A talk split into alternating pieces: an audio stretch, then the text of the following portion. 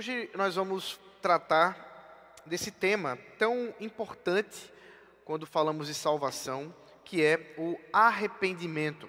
Na nosso nosso último estudo, nosso último momento de reflexão sobre a palavra de Deus, nós vimos a respeito da fé e vimos o que é a fé e a dinâmica que ela se dá através da operação do Espírito Santo.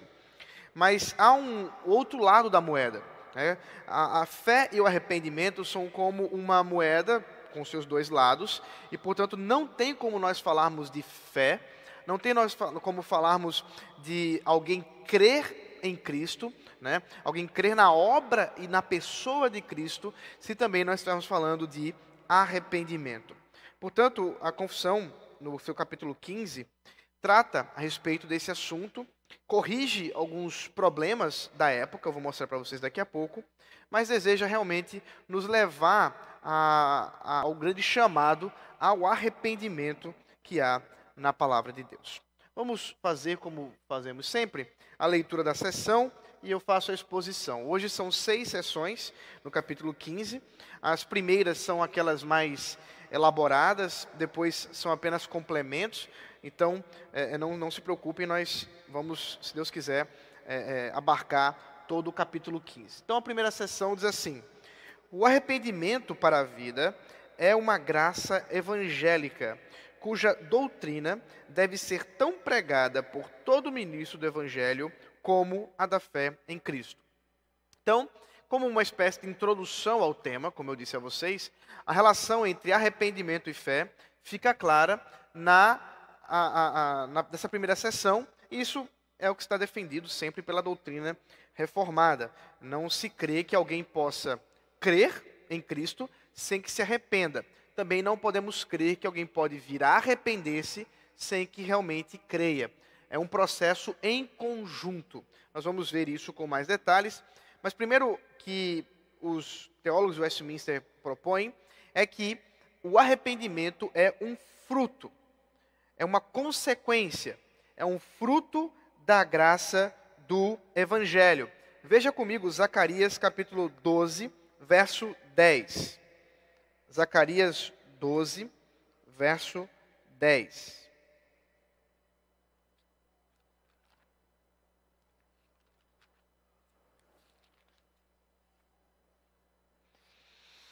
E sobre a casa de Davi e sobre os moradores de Jerusalém derramarei o espírito da graça e de súplicas.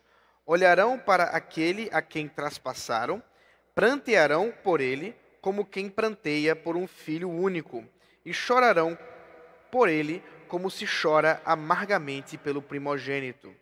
Naquele dia, o pranto em Jerusalém será tão grande como o pranto de Hadad e Rimon no vale de Megido. Então, observe que na profecia que Zacarias está eh, dando aqui, fica claro que há uma consequência, o arrependimento, né? esse, a, esse choro amargo que nós vamos tratar mais à frente, do que significa esse arrependimento, ele é fruto dessa obra do próprio Espírito Santo, né? do derramar da graça de Deus na vida dos crentes. Atos capítulo 11 vai no mesmo tom. Veja comigo aqui, Atos 11, verso 18.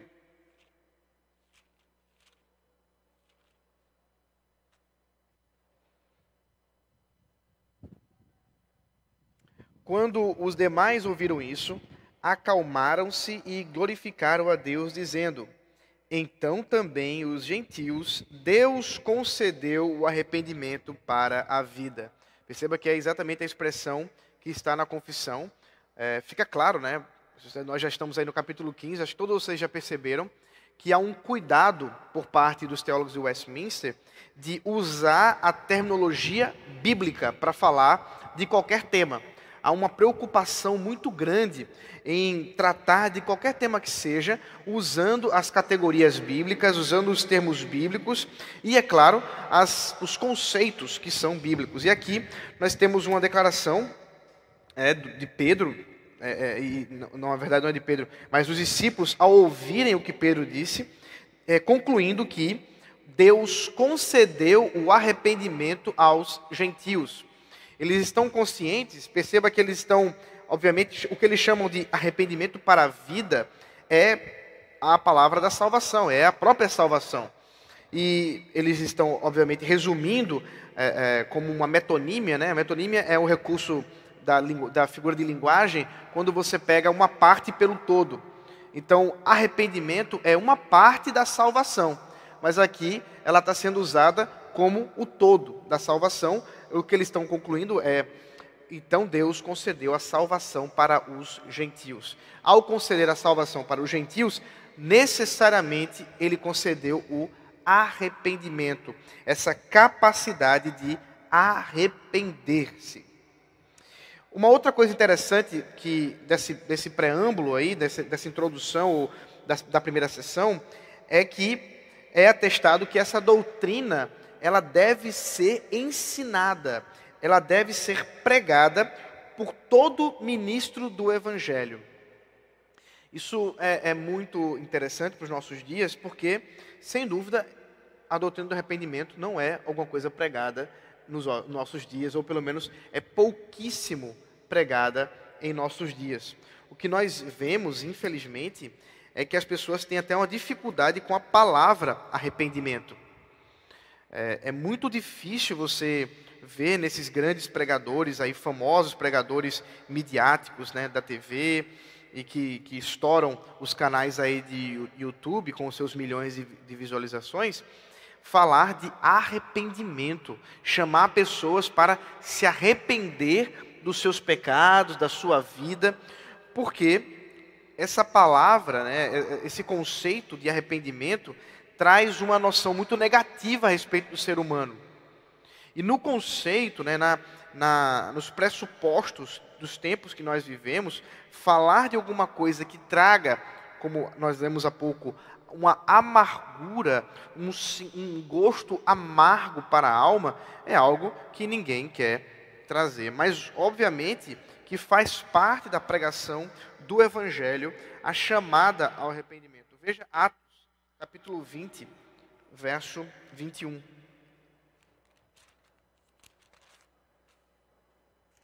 Atos 20, 21. O apóstolo Paulo exortando os presbíteros de Éfeso. Eu vou ler a partir do versículo 20.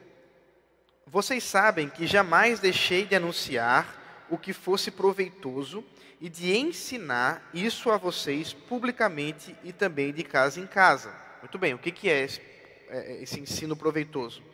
Testemunhando tanto a judeus como a gregos, o arrependimento para com Deus e a fé em nosso Senhor Jesus Cristo.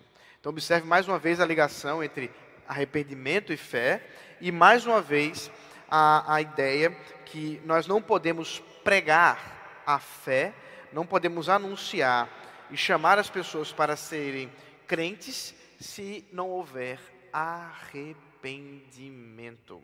Arrependimento faz parte da vida do crente. Nós somos chamados a nos arrepender constantemente das nossas obras.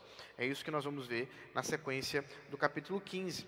Portanto, se nós é, formos pensar desse jeito, não há dúvida que é, é, pensar na pregação do Evangelho, no anúncio do Evangelho, no ensino do Evangelho, nas igrejas que nós vemos por aí, se elas não tratam desse assunto, elas, sem dúvida alguma, estão falhando com respeito ao Evangelho puro e simples. Vamos para a sessão número 2, que diz assim: Pelo arrependimento, o pecador, movido pelo reconhecimento e pelo senso, não somente do perigo, mas da imundícia e odiosidade dos seus pecados, como contrários à santa natureza e à justa lei de Deus, e pela apreensão de suas misericórdias em Cristo, aos que são penitentes, se entristece e odeia seus pecados, e deixando todos eles, se volta para Deus, tensionando e se esforçando para andar com Ele em todos os caminhos dos seus mandamentos. Essa é a sessão mais cheia, né, mais importante de todo o capítulo 15. Primeiro, ele define arrependimento.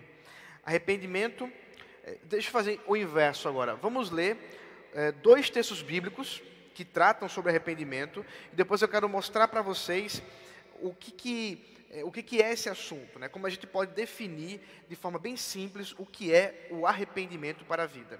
Primeiro, Ezequiel capítulo 18, verso 30 e 31. Ezequiel 18, 30 e 31.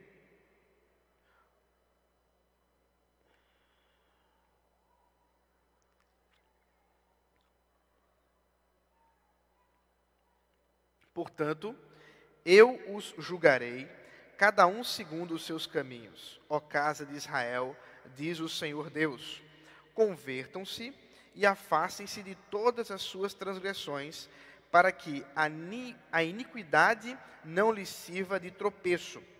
Livrem-se de todas as transgressões que vocês cometeram e façam para vocês um coração novo e um espírito novo, porque vocês haveriam de morrer, ó casa de Israel.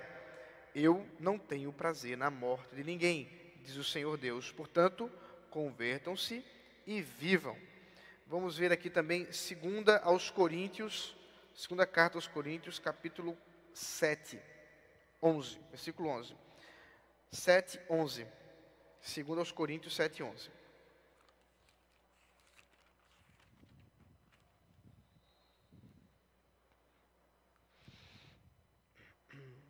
Vejam, quanto ao cuidado, produziu em vocês o fato de serem entristecidos segundo Deus.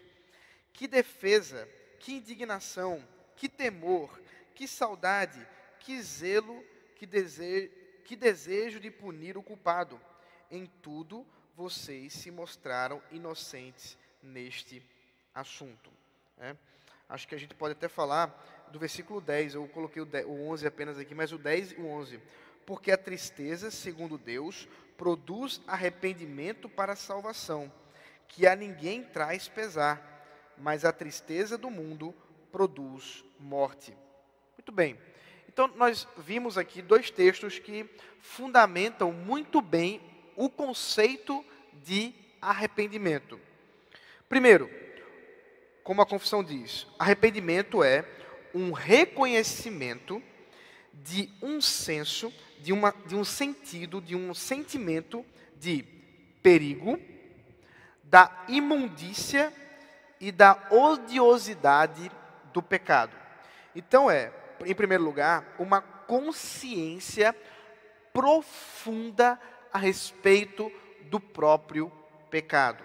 Essa consciência do pecado da imundícia que é o pecado, leva naturalmente essa pessoa a perceber o perigo de quem está incorrendo né, na vida de pecado. Essa, esse perigo leva todo crente a odiar o pecado, a ter realmente ódio do seu pecado. Quero, deixa eu, deixa eu colocar aqui uma coisa importante. Não é odiar, nós não somos chamados a odiar pessoas em pecado. A Bíblia, pelo contrário, nos chama, nos chama a amar as pessoas. Mas devemos, sem dúvida alguma, odiar o nosso pecado. Odiar com toda a nossa força o pecado, porque ele nos afasta de Deus.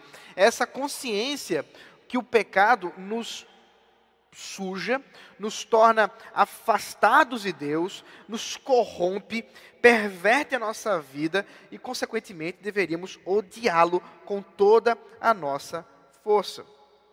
A segunda coisa que, que o arrependimento também significa, portanto, primeiro, é reconhecimento e senso do perigo, da imundícia e do ódio do pecado. Segundo, a apreensão das misericórdias em Cristo.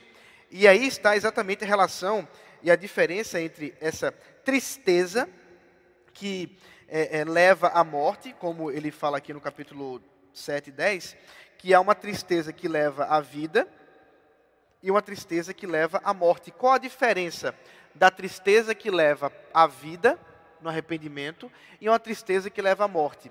Sem dúvida alguma, o melhor exemplo bíblico é o caso de Judas Iscariotes e Pedro. Então nós temos Judas Iscariotes, traiu Jesus, vendeu Jesus por moedas de prata e agora ele está entristecido pelo que ele fez.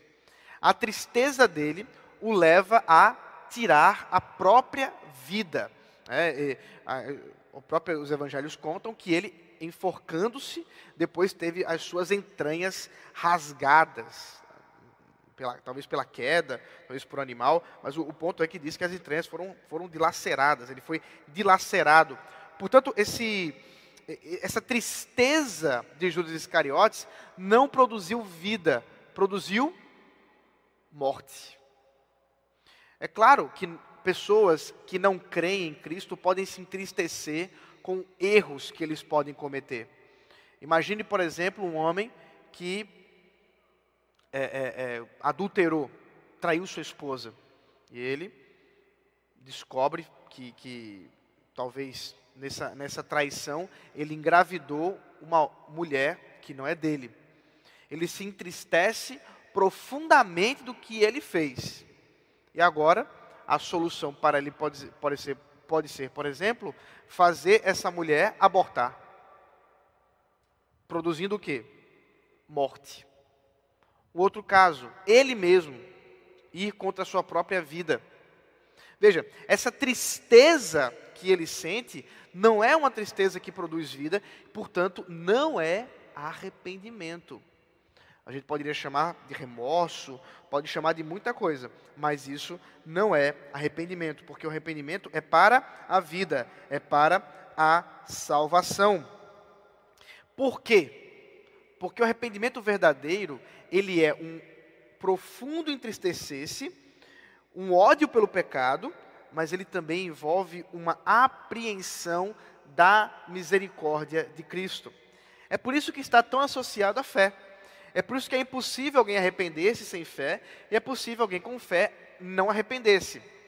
Porque, naturalmente, alguém que conhece da misericórdia de Deus, alguém que conhece das misericórdias de Cristo, alguém que conhece a obra da salvação, a beleza da redenção de Cristo, tendo se entristecido do seu pecado, confiará a sua vida a Cristo, confiará a sua vida à obra de Cristo. Nós vamos ver mais para frente que ah, nós cremos que, apesar do pecado, qualquer pecado, nos levar à morte e à condenação, Romanos capítulo 6 fala sobre isso, nós também cremos que todos aqueles que, tendo se lançados diante de Cristo, que tendo confessado seus pecados, também são perdoados, não importa o tamanho do pecado. Não importa o quanto de uma vida pregressa, é, perversa, maldosa tal pessoa tenha vivido, se ela se arrepender, confessando os seus pecados, se entregando a Cristo, crendo na sua obra, apreendendo, portanto, né, apreendendo, né, tomando para si as misericórdias de Cristo, ela tem salvação.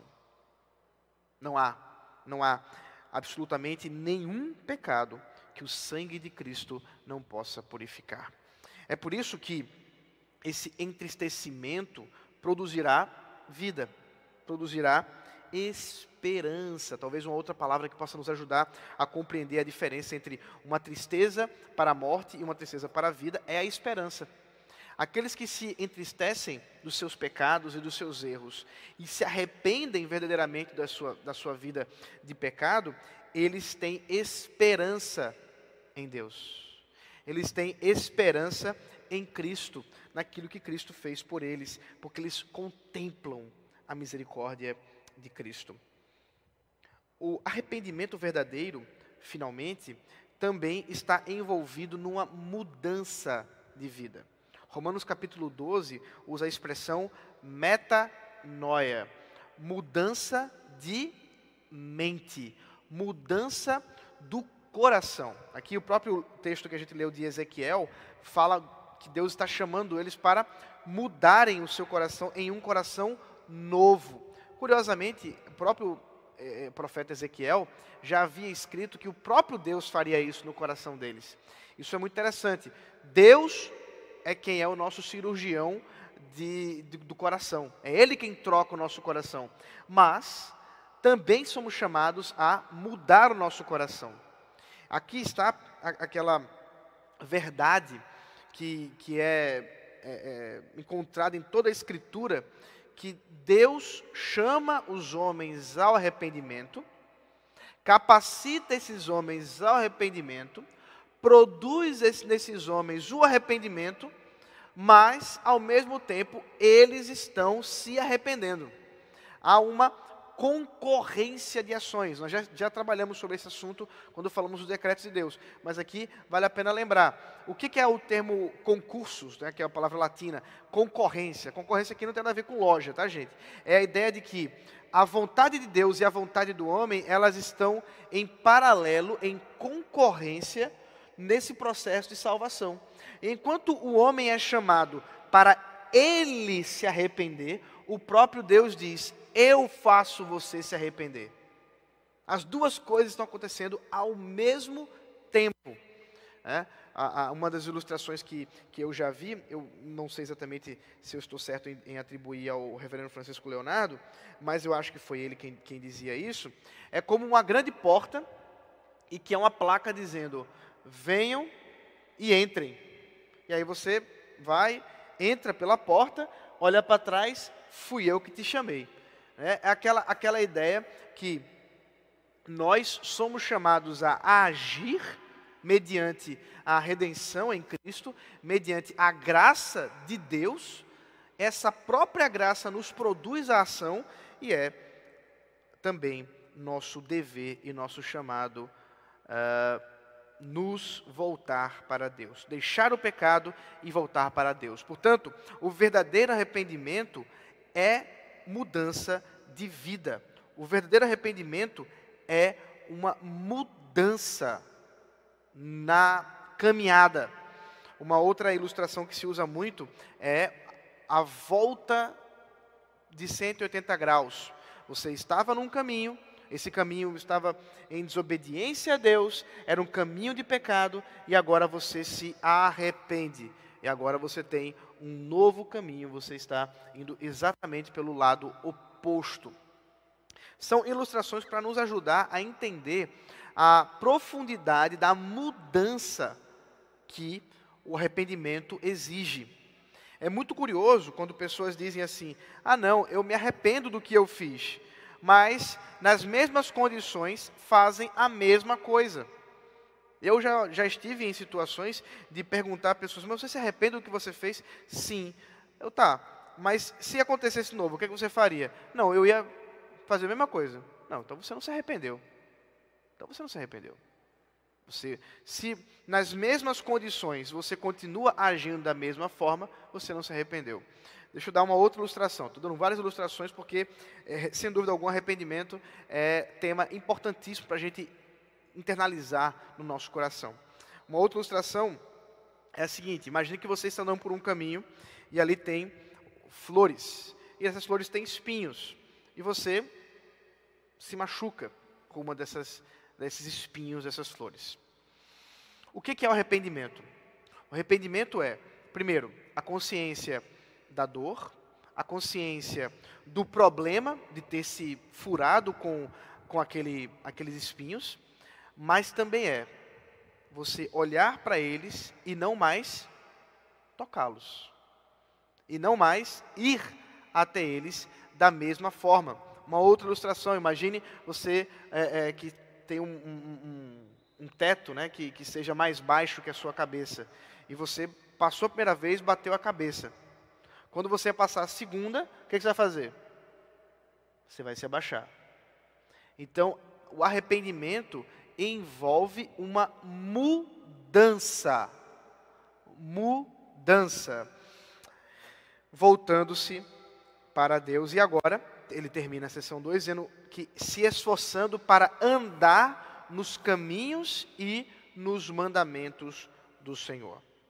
Obviamente, a, a, a nossa vida, ela não é uma vida simplesmente de negação, né? Então, por exemplo, quando nós vamos ver os dez mandamentos, tem vários não, né? Não adulterarás, não dirás falso testemunho, não furtarás, eh, não cobiçarás, tem vários nãos. Mas o próprio catecismo, inclusive de Westminster, tanto o maior quanto o breve, nos ajudam a ver que essas leis, apesar de serem negativas, elas têm uma consequência positiva, que estão, inclusive, na palavra de Deus. Por exemplo, quando a Bíblia fala, não furtarás, apesar da expressão apenas ser não furtarás, né, você não deve roubar, a consequência disso não é simplesmente negativa, do tipo, ok, eu não devo tomar aquilo que não é meu, mas também que eu devo trabalhar para ter aquilo que desejo possuir, como também para distribuir àqueles que não têm. Isso você vai encontrar é, nas cartas do apóstolo Paulo. Me recordo exatamente agora quando ele fala: aquele que, não, aquele que furtava, não furte mais, antes é, trabalhe para que possa, é, inclusive, ajudar. Se vocês souberem o texto, me ajude aí, porque eu não, não, não tinha preparado essa. Estou tá, falando de cabeça aqui, não me lembro agora a, a, o endereço. Mas então você tem aquele que mentia, não minta mais. Antes fale o quê? A verdade. Então, apesar do, do texto, né, do, do, texto sagrado, lá, o Dez Mandamentos, dizer, não dirás falso testemunho. Há, há também uma consequência positiva da vontade de Deus, que é o quê? Dizer a verdade. Então, para todo mandamento negativo, há um complemento positivo, que é uma consequência do próprio mandamento. O que significa? Que, obviamente, nós somos chamados a não apenas deixar de fazer alguma coisa quando nos arrependemos, mas passar a fazer outra coisa agora. Romanos 6,4 me, me disseram aqui, ótimo. Vamos, vamos ver aqui, me ajudem aí a achar o texto. Romanos 6,4.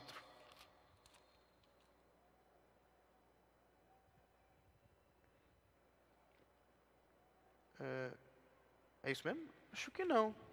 Pelo que eu estou vendo aqui, não. Não, não é Romanos 6,4, não. Eu não me recordo o texto agora, eu teria que, que, é, que ver isso. Mas, enfim. A, o que nós, nós observamos é que a vida cristã não é simplesmente uma vida de negar alguma coisa, mas sim também positiva. Né? Nós somos chamados a falar a verdade, nós somos chamados a ter. A, a, a prazeres lícitos para a glória de Deus, nós somos chamados a trabalhar, nós somos chamados a uma série de coisas, não simplesmente contrário é, é, é a Efésios 4, 28. Será que é essa? Tem, tem uma irmãzinha aqui me ajudando, mas me ajude, irmã. Efésios 4, 28, é isso? Ah, agora sim, é isso mesmo. Efésios 4, 28. Aquele que roubava, não roube mais. Pelo contrário, trabalhe, fazendo com suas próprias mãos o que é bom, para que tenha o que repartir com o necessitado. Não saia da boca de vocês nenhuma palavra suja, mas unicamente o que for boa para edificação, conforme a necessidade, e assim transmita graças que ouvem. E não entristeça o Espírito Santo de Deus, no qual vocês foram selados para o dia da redenção. E aí, enfim também fala do versículo, 20, o versículo 25. Aqui. Por isso, deixando a mentira, cada um fale a verdade com o seu próximo. Enfim. Então, observe que a, a, para cada lei negativa, há o seu complemento positivo. Isso é muito importante para a gente entender que arrependimento envolve também uma ação positiva. Né? Não é apenas deixar de fazer, mas é passar a fazer a vontade de Deus. Sessão número 3. Ainda que não devamos confiar no arrependimento como sendo algum modo, é, de algum modo, satisfação pelo pecado, ou, um qualquer, ou em qualquer sentido a causa do perdão dele, o que, o, o, o que é ato da livre graça de Deus em Cristo, contudo, ele é de tal modo necessário aos pecadores que, sem ele, ninguém poderá esperar o perdão. Então, vamos, entender o que a seção 3 ela está corrigindo um problema. Apesar do, de várias vezes a Escritura falar arrependam-se para a salvação, arrependam-se para a salvação, é um equívoco atribuir à salvação o próprio arrependimento. Então ele, ele mostra aqui que é, é, é, é um, um equívoco pensar que o arrependimento é o que produz o perdão de Deus. Não. É, o arrependimento, melhor dizendo, o perdão é um produto, é um fruto da graça de Deus e não do arrependimento, porque senão o nosso perdão estaria dependente, o perdão de Deus em nós, estaria dependente da nossa ação, de alguma, alguma coisa que nós pudéssemos fazer e não mais seria fruto da graça de Deus. Mas, por exemplo, Ezequiel 36, versículo 31 e 32, mostra que o arrependimento é fruto da graça. Melhor dizendo, o perdão é fruto da graça. Ezequiel 36,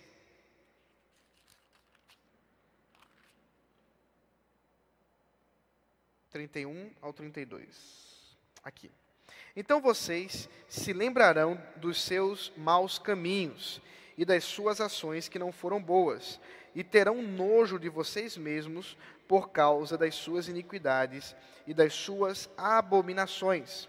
Não é por causa de vocês, fique bem entendido, que eu faço isto, diz o Senhor Deus. Fiquem envergonhados e confusos por causa dos seus caminhos, ó casa de Israel.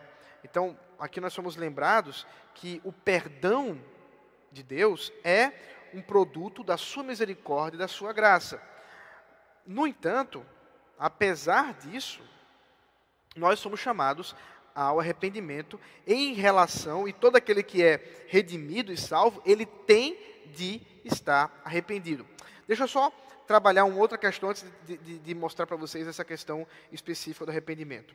Ah, nos tempos da reforma, né, o, e aqui no, na segunda, na segunda, terceira fase da reforma com o, o, a Assembleia de Westminster, você ainda você tinha né, um, um, problema com a questão católica, porque a gente precisa lembrar um pouquinho do contexto católico romano. Como é que se dá o perdão segundo a visão católica romana? Não sei quantos aqui já foram católicos, mas isso se dá por meio de uma penitência. Então você precisa fazer o quê? Você pecou, você vai até o padre, você fala, você confessa o seu pecado, é chamado de confissão auricular, né? Que ela é auditiva, né? Ela, ela foi ouvida pelo, pelo padre. E essa confissão, uma vez que é feita, inclusive esse é um dos sacramentos da Igreja Católica, o padre agora, o sacerdote, pode ser um padre, pode ser um bispo, o que, que seja, ele agora precisa é, é, dar uma penitência para que essa pessoa que pecou faça essa penitência e a partir do momento que ela fez a penitência, ela encontre então o perdão. E aí o padre vai dizer: Eu te absolvo dos seus pecados. Então perceba o problema que há aí teológico. Primeiro, o padre se coloca como alguém que absolve pecados, alguma coisa que só pode Cristo fazer. Só, só Deus pode perdoar pecados. Isso, inclusive, foi um problema quando Jesus começou a perdoar pecados diante dos fariseus e diante dos, dos judeus. Porque os judeus olhavam para isso e diziam: como que ele pode dizer que perdoa pecados? Só Deus pode perdoar pecados. Exatamente. Porque Ele é Deus, Ele pode perdoar pecados. Então, de modo algum, um padre, um sacerdote, qualquer coisa que seja, pode perdoar pecados. Mas não é esse o problema apenas. É a associação ou a relação entre o confessar pecado a uma pessoa especial, a uma pessoa específica, a um religioso, sacerdote religioso, e também a relação com a própria penitência. Então, vai, você vai ter que rezar tantas Ave Maria, você tem que é, é, é fazer é, é, uma procissão, participar de uma procissão, você tem que acender não sei quantas velas. Todos esse tipo, esses tipos de penitências que podem ser atribuídas, nenhuma delas tem valor para perdoar pecados. Nenhuma delas tem valor para perdoar pecados. Porque somente a livre graça do Senhor em Cristo Jesus pode perdoar pecados. Então, os é, teólogos Westminster estão querendo contrastar, né, querendo refutar essa ideia, para mostrar que o, a causa do perdão não é simplesmente a penitência ou o arrependimento, mas a própria graça de Deus. Contudo, finalzinho aí da, da, da sessão número, número 3, essa, essa, esse arrependimento é de tal modo necessário aos pecadores que sem ele ninguém poderá esperar o perdão. Interessante isso. Veja o cuidado que eles estão tendo aqui. Você não pode atribuir como causa, mas também há uma relação de necessidade entre o perdão e a própria, é, o próprio arrependimento. Veja aí Atos capítulo 17, verso 30, 31. Atos 17, 30 ao 31. Deus não levou em conta os tempos da ignorância, mas agora ele ordena a todas as pessoas em todos os lugares que se arrependam, porque Deus estabeleceu um dia em que julgará o mundo com justiça por meio de um homem que escolheu e deu certeza disso a todos, ressuscitando dentre os mortos. Então veja, Deus está ordenando o arrependimento é uma ordem, é um imperativo de Deus. É por isso que não há perdão sem arrependimento, ainda que o perdão é fruto da graça de Deus. No final das contas, para a gente entender bem o que a Escritura revela, nós precisamos estar cientes de que tudo provém da graça de Deus, tudo vem da misericórdia e do amor de Deus. Mas isso não significa que nós somos chamados para deitar né, no, na rede e esperar que as coisas aconteçam. Os crentes, aqueles que têm fé no Senhor Jesus Cristo, eles lutam contra o pecado. Eles combatem o pecado e, portanto, eles se arrependem. Eles vivem uma vida de arrependimento. Naturalmente, portanto, esses são aqueles que foram perdoados na cruz de Cristo. Falar de uma pessoa que foi perdoada na cruz de Cristo, ainda que seja, ainda que o perdão seja fruto da graça, sem que haja arrependimento, não faz sentido. Não faz sentido.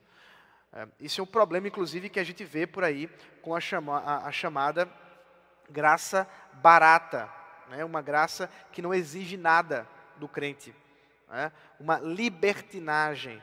Muitos estão falando, vivendo isso.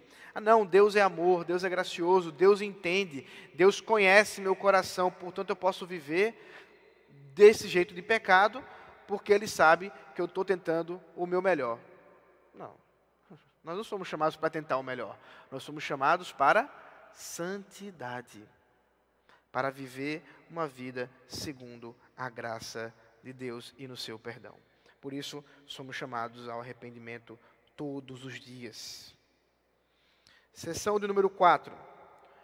Como não há pecado tão pequeno que não mereça a condenação, assim também não há pecado tão grande que possa trazer a condenação sobre os que se arrependem verdadeiramente. Então aí você tem os dois lados claramente. Primeiro, a gente nunca pode atribuir, por menor que seja um pecado, a dizer a ele: ah, isso aí não tem importância, é só um pecadinho. Nunca a gente poderia é, dizer isso aí. Isso aí é um pecadinho. Porque todo pecado, Romanos 6, 23, tem como salário a morte. É isso que diz o apóstolo Paulo, Romanos 6, versículo 23. Ao mesmo tempo, nós nunca podemos dizer que um pecado é tão grande que ele não possa ser perdoado pelo sacrifício de Cristo, pela graça de Cristo e aqueles que, portanto, se arrependem verdadeiramente. Todo aquele que se arrepende, todo aquele que se achega ao Senhor, ele de maneira alguma o lança fora. É por isso que Romanos 8, verso 1 diz: ah, não há mais condenação para aqueles que estão em Cristo. Não há mais condenação. Todos eles foram devidamente uh, justificados, foram declarados justos. Nós já trabalhamos, trabalhamos o tema da condenação. E ele mesmo diz, versículo 2: Porque a lei do Espírito da vida em Cristo Jesus livrou você da lei do pecado e da morte. Portanto, o Cristo que nos livra do pecado e da morte é o Cristo que, de maneira alguma, nos condenará, de modo que não há pecado, não há vida de pecado que não possa ser perdoada pelo pela graça, pela misericórdia de Deus, a todos aqueles que se achegam arrependidos do seu caminho. É, isso, é claro, é uma palavra de esperança, né, irmãos? Essa é uma palavra de esperança e, ao mesmo tempo, como igreja, nós precisamos ter essa consciência.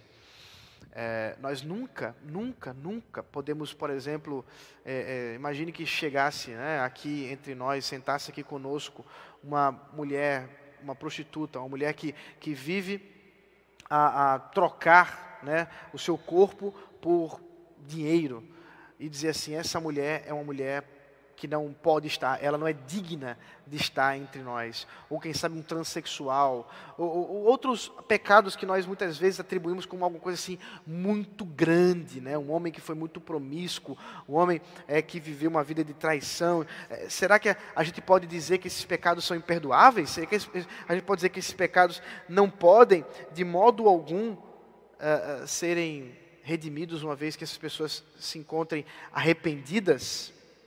Claro que não. A cruz de Cristo é suficiente. O sangue de Cristo é suficiente. A gente precisa ter essa consciência. Isso faz parte, portanto, da nossa doutrina bíblica reformada, que nós nunca podemos atribuir o nosso pecado. Talvez isso ajude você. Presta bem atenção. Você nunca pode atribuir um pecado seu tão pequeno que você não deva se arrepender e odiar esse pecado.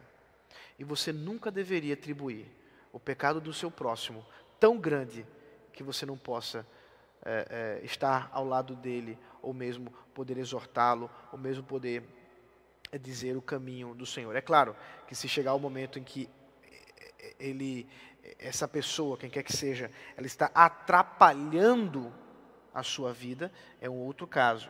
É aquele, o apóstolo Paulo mesmo diz que com estes nem vocês devem comer juntos, né? Não devem nem se assentar com estes, porque esses têm uma língua que causa câncer, que causa perversão, aqueles que as suas palavras elas são de pessoas pervertidas, mas de modo algum poderíamos negar e dizer que Deus nega o perdão para alguém arrependido, arrependido. Talvez aqui para a gente pensar nós, nós temos aí nos nossos nossas TVs, é muito comum a gente é, aqueles programas de TV que, que você sai de lá, tem que tomar até um banho de tão, tanto sangue que é a, a, a, o programa, né? Vivem atrás de desgraça, de crimes, e geralmente o, o apresentador é um cara muito legalista. Você já deve ter visto da Atena, esses outros aí, eles são pessoas assim que quando vê um criminoso, esse aí é um miserável, não sei o quê, e tal, tal, tal, tal, tal, tal. Mas isso vai de encontro com o Evangelho. Ainda que nós entendamos que a justiça deve ser derramada, atribuída, e o, a, o Estado tem o direito de fazer isso, nós não podemos, nós não podemos nos alegrar com a, a, o pecado, com a desgraça, nos alimentar de uma certa forma desse tipo de coisa. Se você tem o hábito de, de ver esse tipo de programa, eu diria assim, re, revise aí a sua, o, seu, o seu coração e o seu tipo de prazer. Não vale a pena, muitas vezes, isso. Uh, e nós deveríamos ser chamados, sim, para, como igreja, sermos um ambiente de abertura para receber todo aquele cansado, todo aquele que está é, é, é, cansado do pecado, da vida de pecado, seja lá o passado que essa pessoa tem. Não importa, não importa. Nós somos chamados como, igreja para receber, para ter é, uma, uma, uma, vida é, de acolhimento para essas pessoas. Pense você mesmo sobre isso. Se, por exemplo, você com seu marido, né, se você estaria é, é, em paz em saber que na igreja há uma pessoa que viveu uma vida de prostituição. Você, ah, não, mas eu não quero. Olha, tudo bem, ela, ela pode até vir para a igreja, mas eu não quero essa pessoa perto da minha família. Por exemplo, uma pessoa que viveu uma vida é, de homossexualidade, um transexual. Vocês já imaginaram uma pessoa que fez realmente uma operação, que houve uma mudança de sexo, ela vem aqui para a igreja, ela vai ser acolhida por nós? São coisas que a gente tem que pensar. Não há pecado tão grande que não possa ser redimido por Cristo. É claro que esses pecados eles têm consequências das mais variadas. Essas consequências elas vão existir e a igreja deveria ser um lugar onde poderia ajudar a minimizar essas consequências. Mas ao mesmo tempo, nós somos chamados a ter a ser um lugar de acolhimento. Não sejamos aqueles que julgam, que uh, são preconceituosos. E, olha, eu não estou sendo, não estou falando aqui de preconceito no sentido essas coisas não são pecado. Claro que são. Estou dizendo que elas devem ser levadas ao arrependimento. O que eu estou dizendo é, nós não deveríamos de modo algum ser uh, uh, exclusivistas ao ponto de não permitir que as pessoas cheguem até nós. Seção 5. Os homens não devem se contentar com um arrependimento geral, mas é dever de todo homem esforçar-se para arrepender-se particularmente de cada um dos seus pecados. 1 Timóteo, capítulo 1, verso 12 e 13, é um dos exemplos. Veja aí, por favor. 1 Timóteo.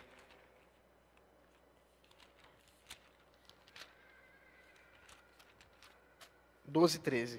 Dou graças a Cristo Jesus, nosso Senhor, que me fortaleceu e me considerou fiel, designando-me para o ministério, a mim, que no passado era blasfemo, perseguidor e insolente, mas alcancei misericórdia, pois fiz isso na ignorância, na incredulidade. Então o apóstolo Paulo está é, dando nome, nome, aos bois, né?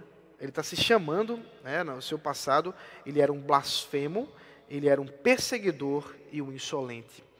Aqui é um dos muitos exemplos que nós encontramos nas Escrituras de arrependimento ou de confissão de pecados. Eu já falei isso para os irmãos, mas vale a pena sempre lembrar que confessar pecados é diferente de pedir desculpa. É, muitas vezes nós confundimos isso. Pedir desculpa, você pede, né, tropeçou no pé de alguém, pisou no pé de alguém, você fala, desculpa aí.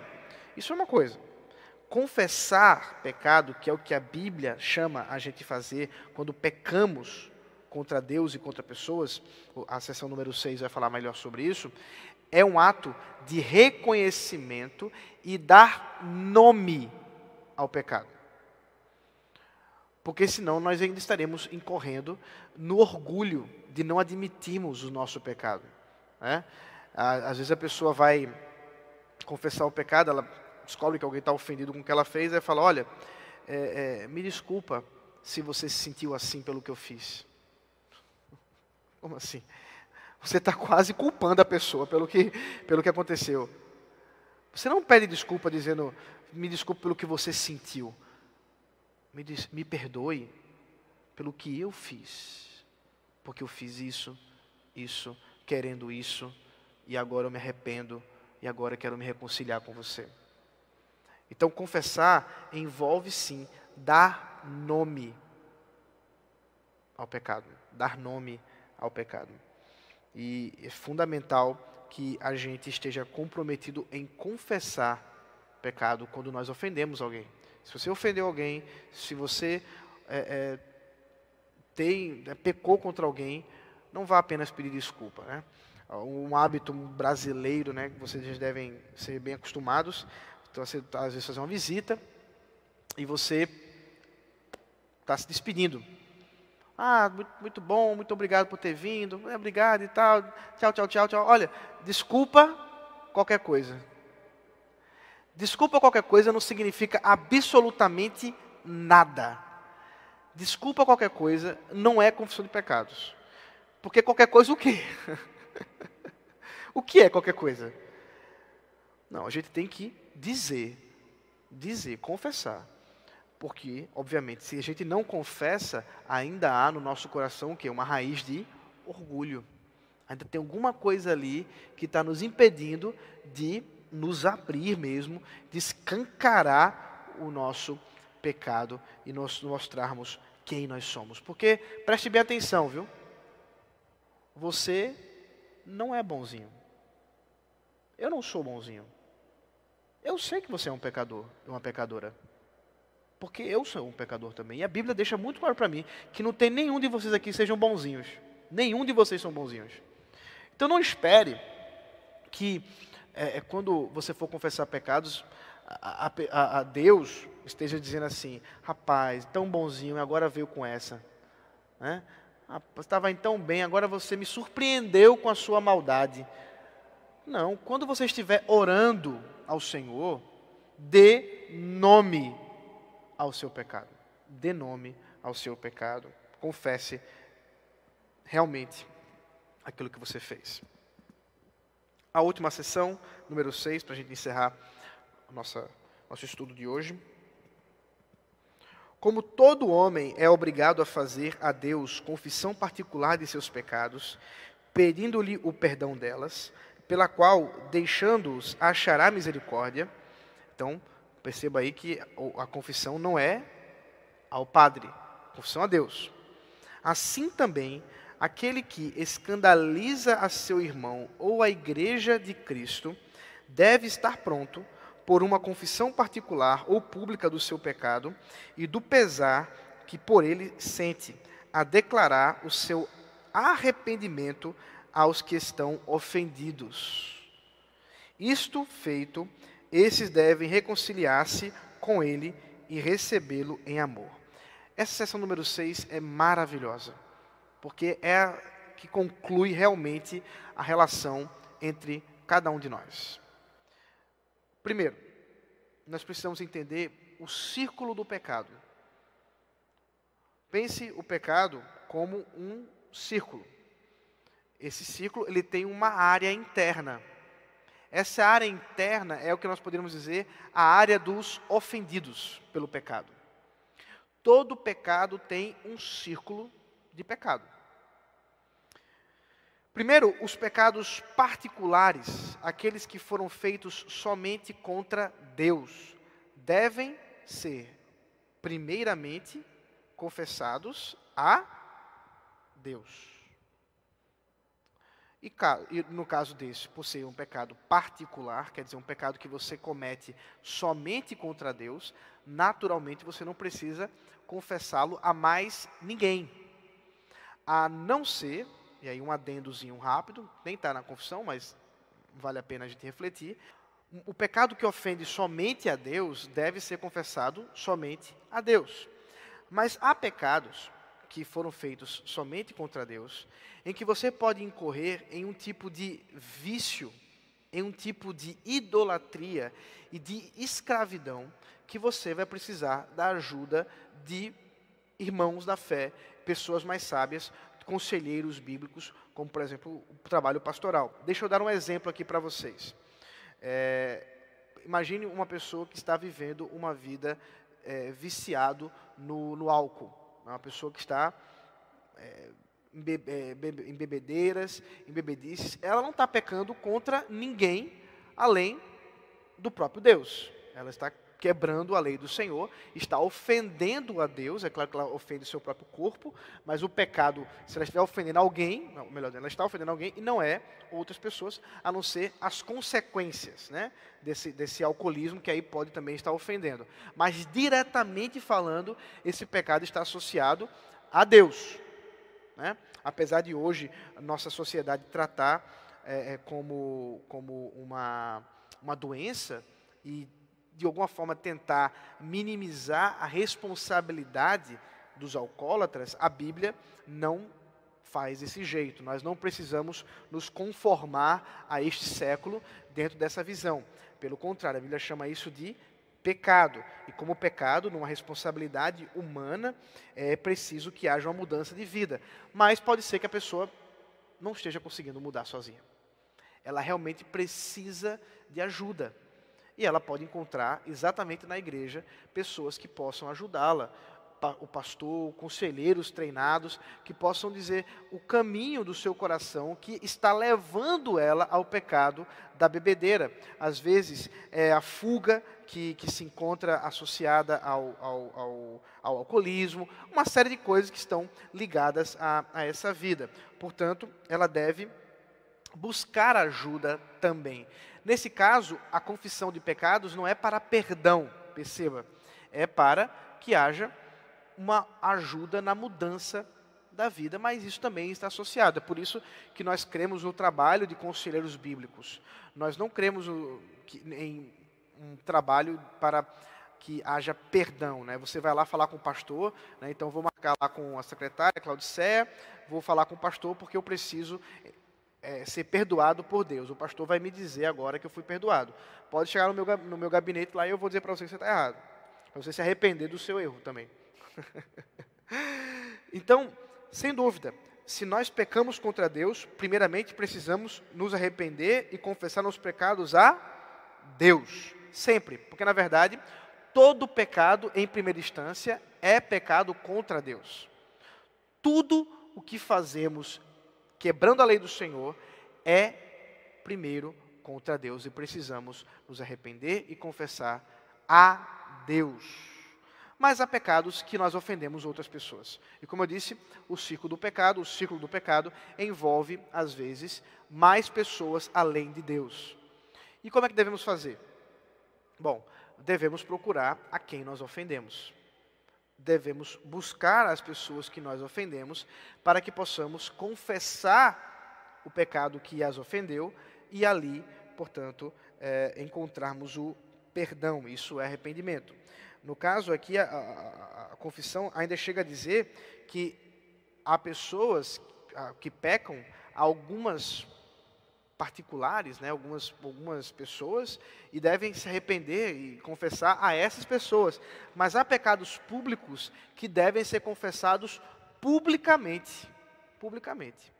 Eu confesso que na minha história de, de vida cristã, eu nunca vi isso. Eu nunca vi alguém chegar né, diante da igreja, por exemplo, da congregação, e dizer: olha, meu pecado é público e eu estou aqui ah, confessando e me arrependendo. Geralmente, em termos de igreja presbiteriana, pelo menos, quando o conselho ele é, é, põe ao fim né, a disciplina de alguém que esteja em pecado, mesmo que seja público, é, o conselho mesmo comunica. Mas é, é, pode acontecer de alguém dizer assim: não, eu eu quero falar, eu acredito que eu preciso expressar, e veja que a confissão de fé, ela diz que essa pessoa deve estar preparada para fazer isso. Não é que é necessário, observe. Ele não está atribuindo a confissão pública ao perdão, mas está dizendo que essa pessoa deveria estar preparada para fazer isso. Se ela fez uma ofensa pública, ela deveria estar preparada também para confessar publicamente o que ela fez. Por fim, e é isso que eu quero mostrar para vocês, muito interessante. O, o, a seção 6 é assim: isto feito, quer dizer, uma vez que a confissão foi feita, o que, que deve acontecer com aqueles que ouviram a confissão? O que, que eles devem fazer? Estes devem reconciliar-se com ele e recebê-lo em amor. Isso é muito interessante, porque biblicamente falando, ninguém pode reter perdão. Vocês já, já estiveram em situações em que alguém chegou humilhado, confessou seu pecado e a pessoa disse: Tá bom, vou pensar agora. vou pensar se, se vou te perdoar ou não.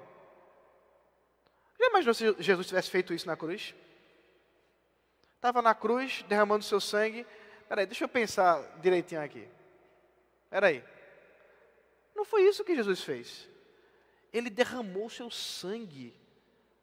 E quem é de nós, diante da cruz de Cristo, tendo ele derramado o seu sangue, quem é de nós que pode dizer assim: ok, ele perdoa, mas eu não? Meu irmão, você não subiu naquela cruz, não. Você não derramou uma gotinha de sangue pelo, pelo irmão e você quer agora dizer que não vai perdoar? De jeito nenhum.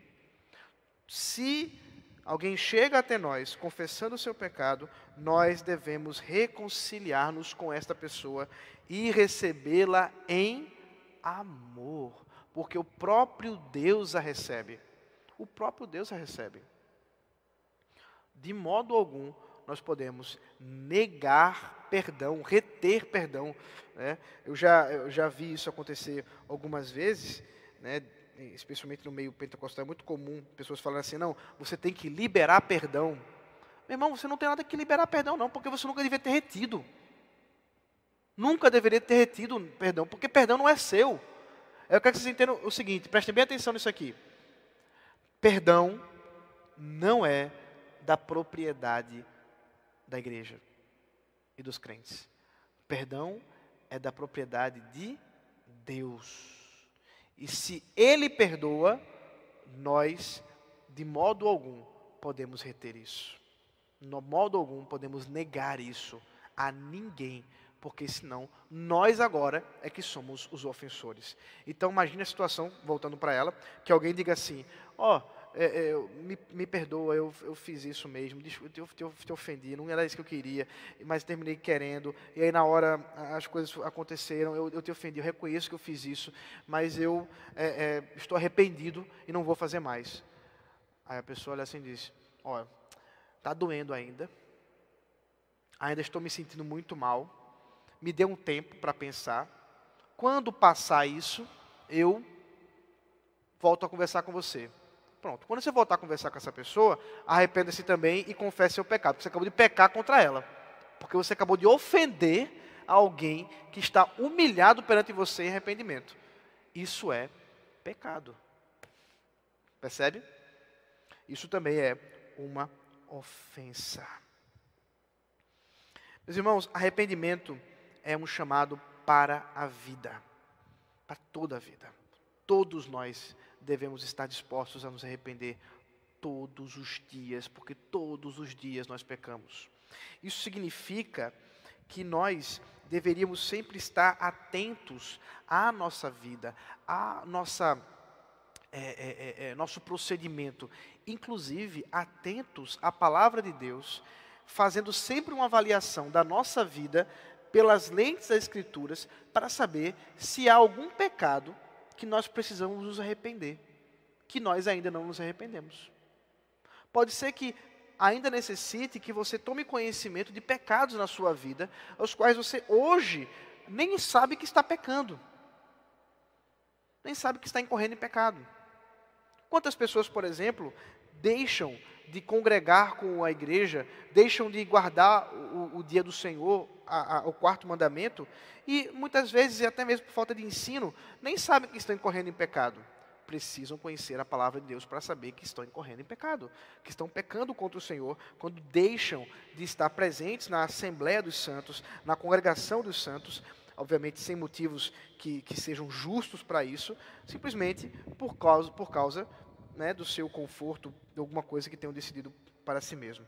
Então, todos nós precisamos é, é, nos voltar para Deus constantemente e confessar nossos pecados. Vamos orar e eu vou abrir para perguntas. Santo Deus maravilhoso, nós te louvamos pela tua palavra que nos instrui, que nos dá, ó Deus, a, a condição para nos arrepender mediante a tua palavra.